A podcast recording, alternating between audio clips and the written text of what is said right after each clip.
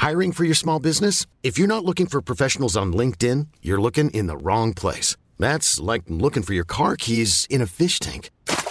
LinkedIn helps you hire professionals you can't find anywhere else, even those who aren't actively searching for a new job but might be open to the perfect role. In a given month, over 70% of LinkedIn users don't even visit other leading job sites. So start looking in the right place. With LinkedIn, you can hire professionals like a professional. Post your free job on linkedin.com slash people today.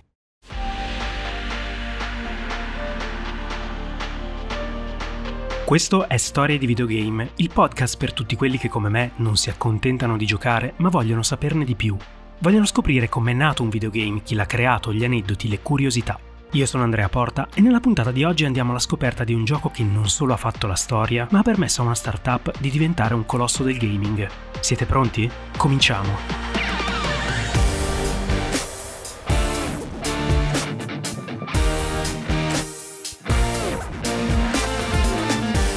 Cosa fareste con un milione di dollari o più in banca? È un quesito che forse vi siete posti per gioco e trovare una risposta concreta non è poi così semplice. Ebbene, a partire alla fine degli anni 90, migliaia di dipendenti Microsoft si sono trovati a farsi proprio questa domanda, complice la vertiginosa crescita di valore delle azioni dell'azienda che negli anni precedenti erano state generosamente distribuite come bonus. Ci sono incredibili testimonianze di come questi nuovi milionari abbiano speso i loro capitali, tra team sportivi, pezzi d'arte, fattorie e persino viaggi nello spazio. Tuttavia, tra questi Microsoft Millionaires ce ne sono due che hanno deciso di investire nell'industria del videogioco e non senza qualche resistenza. Proprio nel 1996 Gabe Newell e Mike Harrington prendono insieme una decisione. Dopo anni di lavoro in Microsoft useranno la fortuna accumulata per aprire una startup di sviluppo videogame. La decisione non è del tutto campata per aria. Pochi anni prima, un loro ex collega, Michael Abrash, ha lasciato il campus di Redmond per unirsi alla ormai leggendaria id Software e i suoi racconti di quanto velocemente l'industria del videogame si stia evolvendo giocano un fondamentale ruolo nella loro decisione. Di tasca propria, Newell e Harrington sostengono le prime spese per aprire quella che diventerà Valve, Gabe firma il primo contratto lo stesso giorno del suo matrimonio, mentre Harrington, che è già sposato da anni con una marketing executive di Microsoft, fatica non poco a convincere la moglie della bontà dei loro intenti. Vuoi dirmi che tra qualche anno ti troverò a lavorare chiuso in garage? gli chiede lei con fare provocatorio. No, voglio dirti che abbiamo preso in affitto per 5 anni un ufficio a Kirkland, vicino a Redmond. Come testimonianza della serietà del progetto sembra più che sufficiente e Gabe e Mike sono ufficialmente soci in affari. Per prima cosa accettano l'invito del loro amico Michael Abrash a volare in Texas negli uffici di id Software, così da cercare un accordo in licenza per il motore grafico sviluppato internamente dai creatori di Doom e Quake. Il benvenuto onestamente non è dei più calorosi. L'azienda che ha già dato i natali a Quake è sulla cresta dell'onda e non ha la minima idea di chi siano o cosa vogliano questi due ragazzoni ex Microsoft. Le mie storie di videogame ti piacciono? Ora puoi sostenermi grazie al profilo che ho aperto su Kofi. Puoi trovarlo al link nella descrizione del podcast nel profilo Instagram oppure digitando ko-fi.com slash storie di videogame e effettuare una donazione ricorrente o una tantum. Anche un solo euro al mese può fare per me un'enorme differenza, permettermi di fare ricerche più approfondite e migliorare la parte tecnica.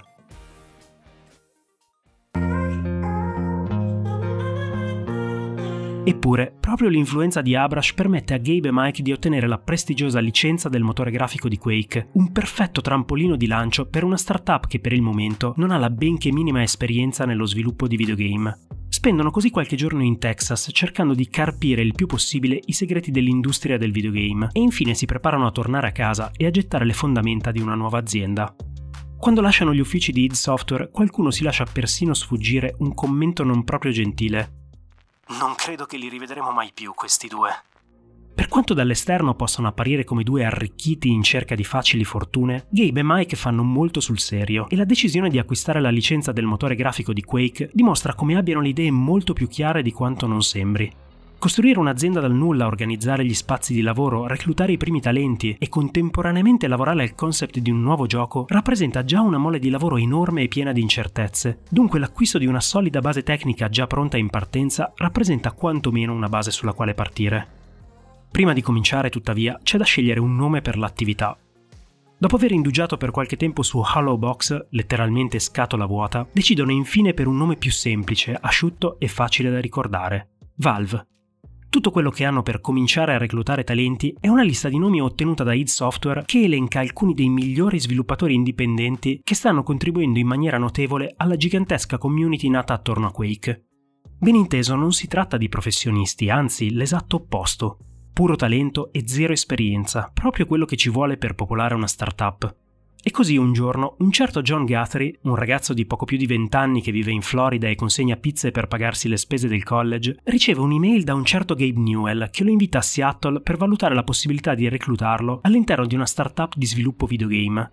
Si dà infatti il caso che Guthrie sia il gestore di un sito noto come Quake Command e abbia già pubblicato un gran numero di mappe di qualità per lo sparatutto id Software. Non di meno, John pensa che si tratti di uno scherzo e d'accordo con il suo amico e collega di università Steve Bond, finisce per ignorare l'email per diversi giorni, finché Newell non torna all'attacco e Steve decide infine di smascherare quello che senza dubbio è un raggiro chiamando al numero allegato. Pronto, sono Steve Bond. Abbiamo ricevuto un'email da un tale Gabe Newell. Ciao Steve, finalmente, sono Gabe. Risponde dall'altro lato una voce gioviale. Potresti farmi lo spelling del tuo nome? Ti sto per prenotare un biglietto aereo, una stanza d'albergo e una macchina a noleggio. Vorrei capire se possiamo lavorare insieme allo sviluppo di videogiochi con il motore grafico di Quake e vorrei farlo di persona. Steve rimane immobile, il ricevitore accanto all'orecchio. Non sa cosa rispondere. Il giorno dopo è su un aereo diretto a Seattle e non farà più ritorno in Florida se non per le vacanze.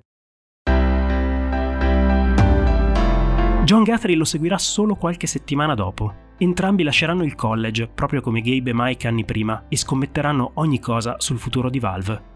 Il resto della forza lavoro, che inizialmente supera di poco i 20 dipendenti, comprende altre giovani reclute e qualche ex Microsoft, e soprattutto nei primi mesi di vita Valve assomiglia più a un liceo che a un'azienda.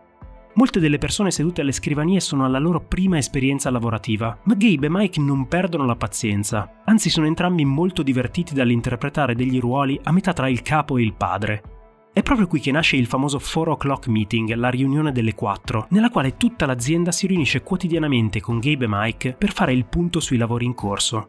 Peraltro, avendo entrambi mollato l'università per lavorare in Microsoft, sanno molto bene cosa significhi inseguire un sogno. E mentre le reclute si mettono a loro agio con il trasferimento a Seattle e con il motore grafico di id Software, i due fondatori non perdono tempo e passano alla seconda fase del loro piano. Assicurarsi un publisher.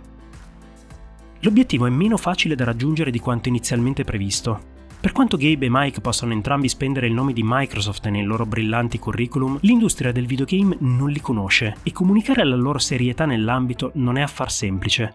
Lo stesso Newell ricorda distintamente un meeting interrotto bruscamente da un publisher quando si era fatta menzione della volontà di Valve di utilizzare un sistema di animazioni basato sul vero funzionamento dello scheletro umano. Ma non scherziamo, siete le prime armi e non avete sufficienti competenze in merito. Con questa brusca risposta, l'ennesimo tentativo fallisce miseramente. Gabe non si dà per vinto e passa intere giornate a scrivere dettagliate email a tutti i publisher che conosce. Infine a novembre 1996 riceve una risposta da Ken Williams, CEO di Sierra Online, con base proprio a Seattle, il quale incidentalmente è alla ricerca di nuovi progetti in linea con lo stile di Quake. La scintilla scatta immediatamente, dato che Ken, al contrario di altri, vede del grande potenziale in Valve anche in assenza di prove concrete.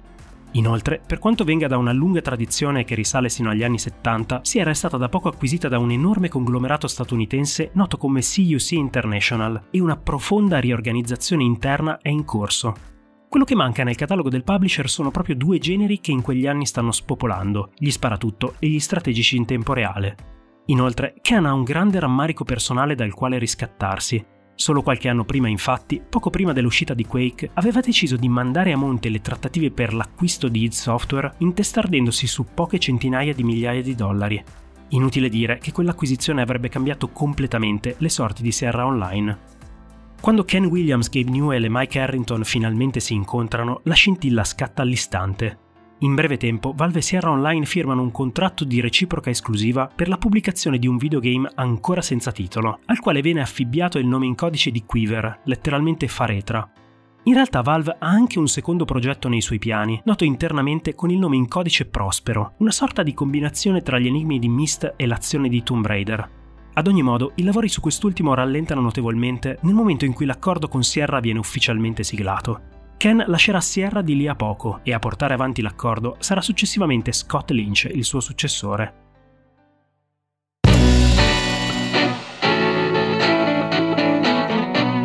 E così nei nuovi uffici di Valve cominciano ufficialmente i brainstorming creativi. Gabe Newell è il primo a proporre un'idea che possa dar modo al giovanissimo team di mettersi al lavoro su Quiver. Ho da poco finito di leggere un racconto di Stephen King, The Mist. Potremmo partire da qualcosa di simile e vedere cosa riusciamo a ottenere. L'idea di unire un gioco in prima persona a elementi spaventosi piace da subito a tutti e ben presto si mettono al lavoro.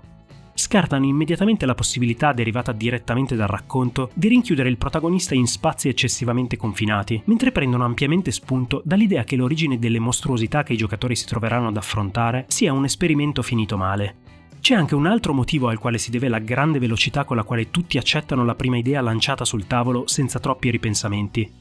Gabe e Mike sono assolutamente consci che per rimanere a galla Valve deve chiudere il suo primo progetto quanto prima, anche a scapito della qualità.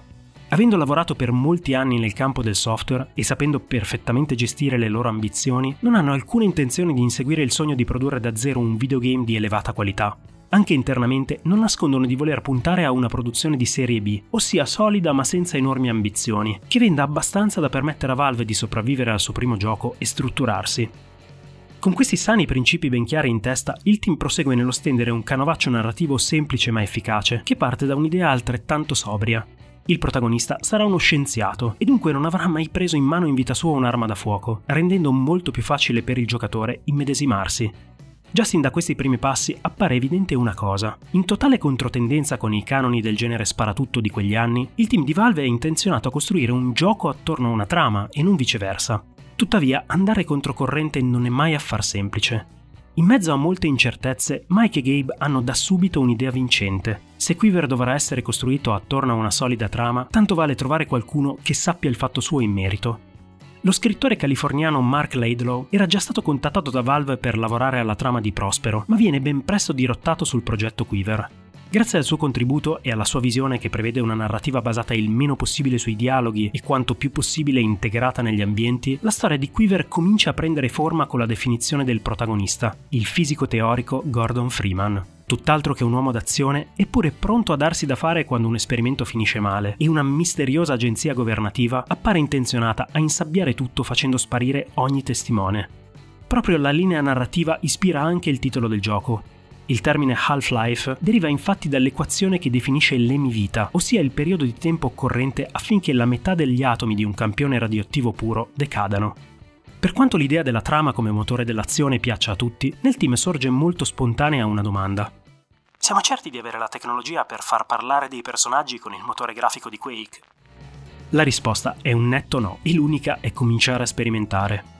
È proprio qui che entra in gioco la figura di Ken Birdwell, un ingegnere approdato in Valve con un lungo e variegato curriculum che include diverse esperienze, dall'ambito medico alle reti satellitari. John Guthrie lo definisce senza mezzi termini un genio, si sente a volte parlare di ragazzini prodigio che finiscono il liceo a 13 anni. Ecco, Ken Birdwell è esattamente quel tipo di persona. Ken sa perfettamente che il motore grafico di Quake non è assolutamente pronto per le necessità di Valve e che molti supporti andranno creati da zero. Lavora quindi su quel concetto di animazioni basate sullo scheletro umano, già ipotizzate da Gabe Newell diversi mesi prima, e ben presto coinvolge il compositore e sound designer Kelly Bailey nell'estendere la lavorazione anche alla struttura ossea facciale, su quest'ultimo punto lavorano per diverse settimane in gran segreto, intenzionati a stupire il resto del team. Ancora oggi, Gabe Newell ricorda molto bene la riunione nella quale Ken e Kelly hanno lasciato l'intera valva a bocca aperta mostrando un primo risultato dei loro sforzi.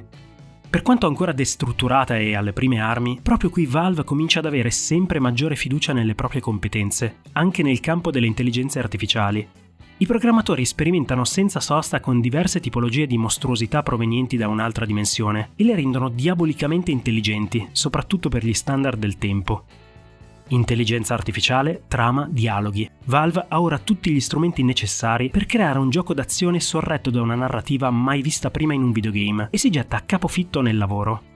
Come ricordato successivamente da diversi dipendenti, inizialmente non c'è un vero e proprio metodo e ognuno cerca come può di contribuire all'ambiziosa idea originale. Tuttavia ciò che caratterizza Valve sin da subito è la propensione per il lavoro di squadra e per un ambiente dove chiunque possa dire la sua. Qualche mese passa e una primissima versione di Half-Life è finalmente pronta a mostrarsi al pubblico. Ed è proprio allora che tutto precipita.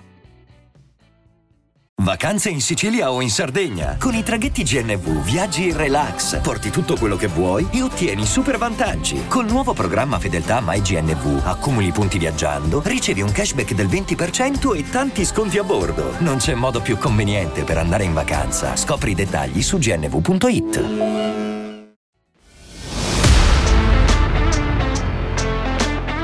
D'accordo con Sierra, l'E3 del 1997 viene scelto come palcoscenico dove mostrare ufficialmente il gioco. Un breve trailer tecnico mostra il nuovo sistema di animazioni basate sullo scheletro umano e l'intelligenza artificiale, mentre una serie di screenshot dà un'idea dell'ambientazione. Nessuno di questi materiali è di eccezionale qualità, ma la sola idea che un derivato di Quake possa offrire un'esperienza differente incuriosisce il pubblico e la stampa anche più del previsto. In breve tempo, il nome Half-Life è uno dei più chiacchierati della fiera. Di ritorno da Atlanta, il team si rimette al lavoro con un notevole slancio e la convinzione di poter arrivare all'uscita entro il Natale di quell'anno. Ma già ora di agosto questa certezza si incrina, creando una forte frizione con il publisher Sierra, che ha già avviato marketing e PR dedicati al prodotto. Nei mesi che seguono, tuttavia, la situazione sembra ulteriormente peggiorare. In gran segreto Valve decide di rianalizzare tutto il lavoro fatto e arriva ad una conclusione non esattamente positiva. Allo stato attuale, Half-Life è poco più di una complessa versione modificata di Quake. L'unica possibilità è gettare via tutto il lavoro fatto sul design dei livelli e sull'intelligenza artificiale, mantenere le basi e ripartire da capo. Per quanto nessuno si faccia spaventare dalla mole di lavoro, a preoccupare maggiormente Gabe e Mike sono il tempo e gli stipendi da pagare. Senza introiti, ogni spesa di Valve esce dalle loro tasche, le quali per quanto ampie non sono certo senza fondo. Ed è proprio qui che l'importanza di quelle ricchezze accumulate grazie ai bonus di Microsoft diventa chiave. Senza quel tipo di risorse, Half-Life sarebbe davvero uscito come un gioco di serie B, poco più che una mod di Quake, oppure Valve avrebbe chiuso i battenti ancora prima di concluderlo. Dall'altra parte, il rischio che Gabe e Mike si assumono è gigantesco. Make it or break it, farcela o andare completamente a picco. E proprio qui, al punto di non ritorno, l'intera azienda comprende come l'obiettivo finale sia cambiato Half-Life ha tutte le potenzialità per giocare nella serie A del videogame. Lo stesso Michael Abrash, che segue l'evoluzione delle cose con grande apprensione, lo dice molto chiaramente. Avete avuto un anno abbondante per imparare come si fa un videogame. Adesso dovete mettere in pratica gli insegnamenti. Proprio qui, a inizio 1998, lo sviluppo del gioco che oggi conosciamo comincia ufficialmente. E dato che un metodo non c'è, Valve se lo inventa.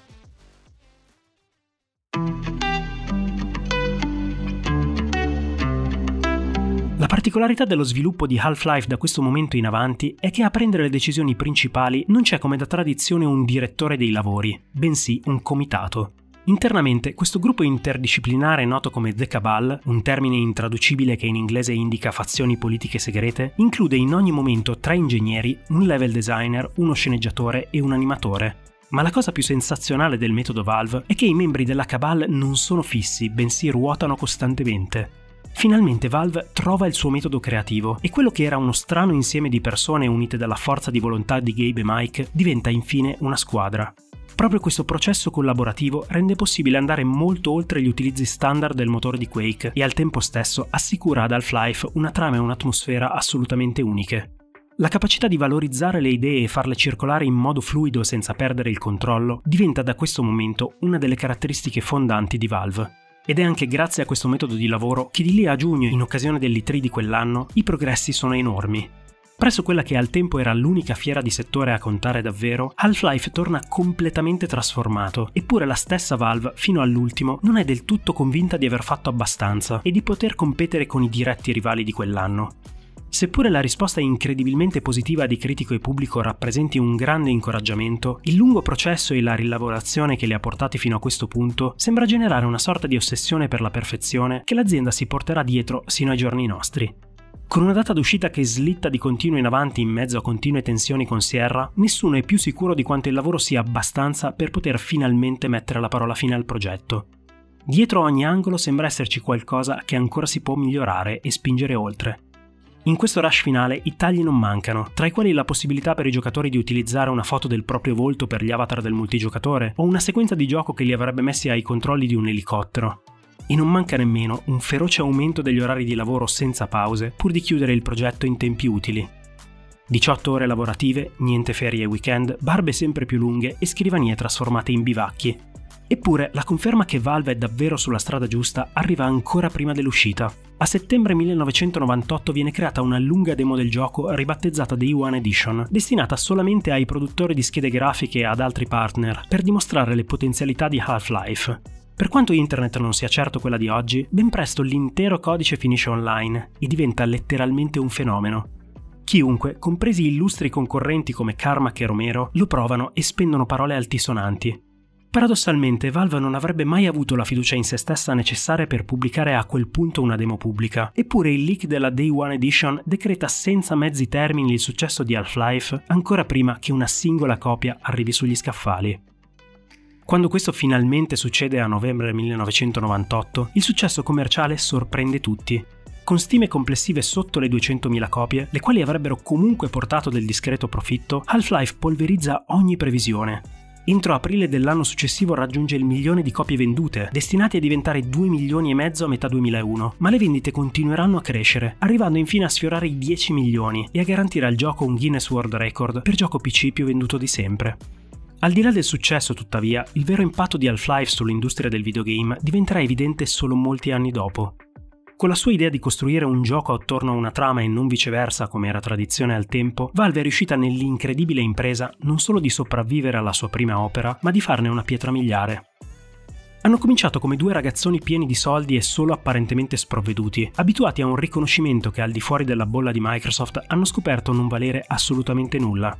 Hanno fatto sollevare ben più di un sopracciglio e generato qualche battuta cattiva, ma alla fine sono riusciti a convincere la persona giusta della bontà delle loro idee hanno raccolto attorno a sé uno sgangherato gruppo di giovanissimi disegnatori di mappe a tempo perso e li hanno trasformati in game designer, programmatori, artisti, sceneggiatori, oggi professionisti riconosciuti.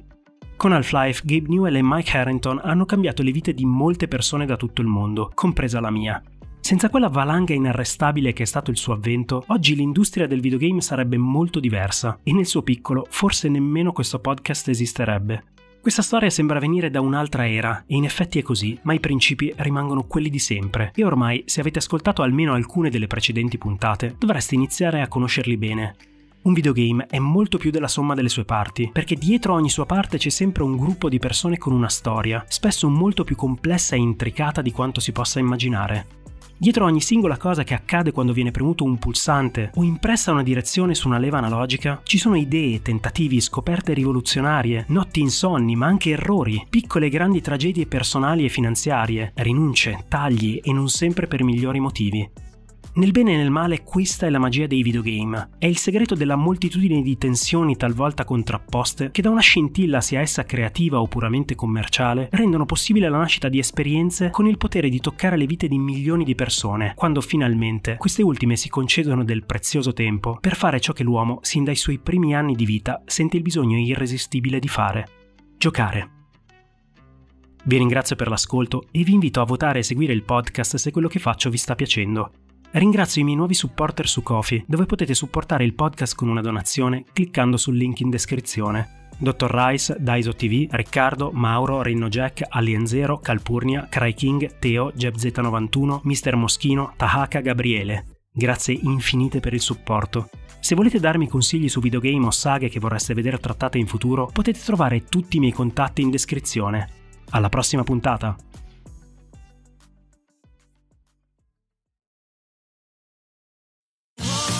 Sotto costo 1 euro. Fino all'11 maggio lo Smart TV LG OLED Evo Gallery Edition 55 pollici più il piedistallo insieme a 999 euro perché 1 euro batte forte sempre.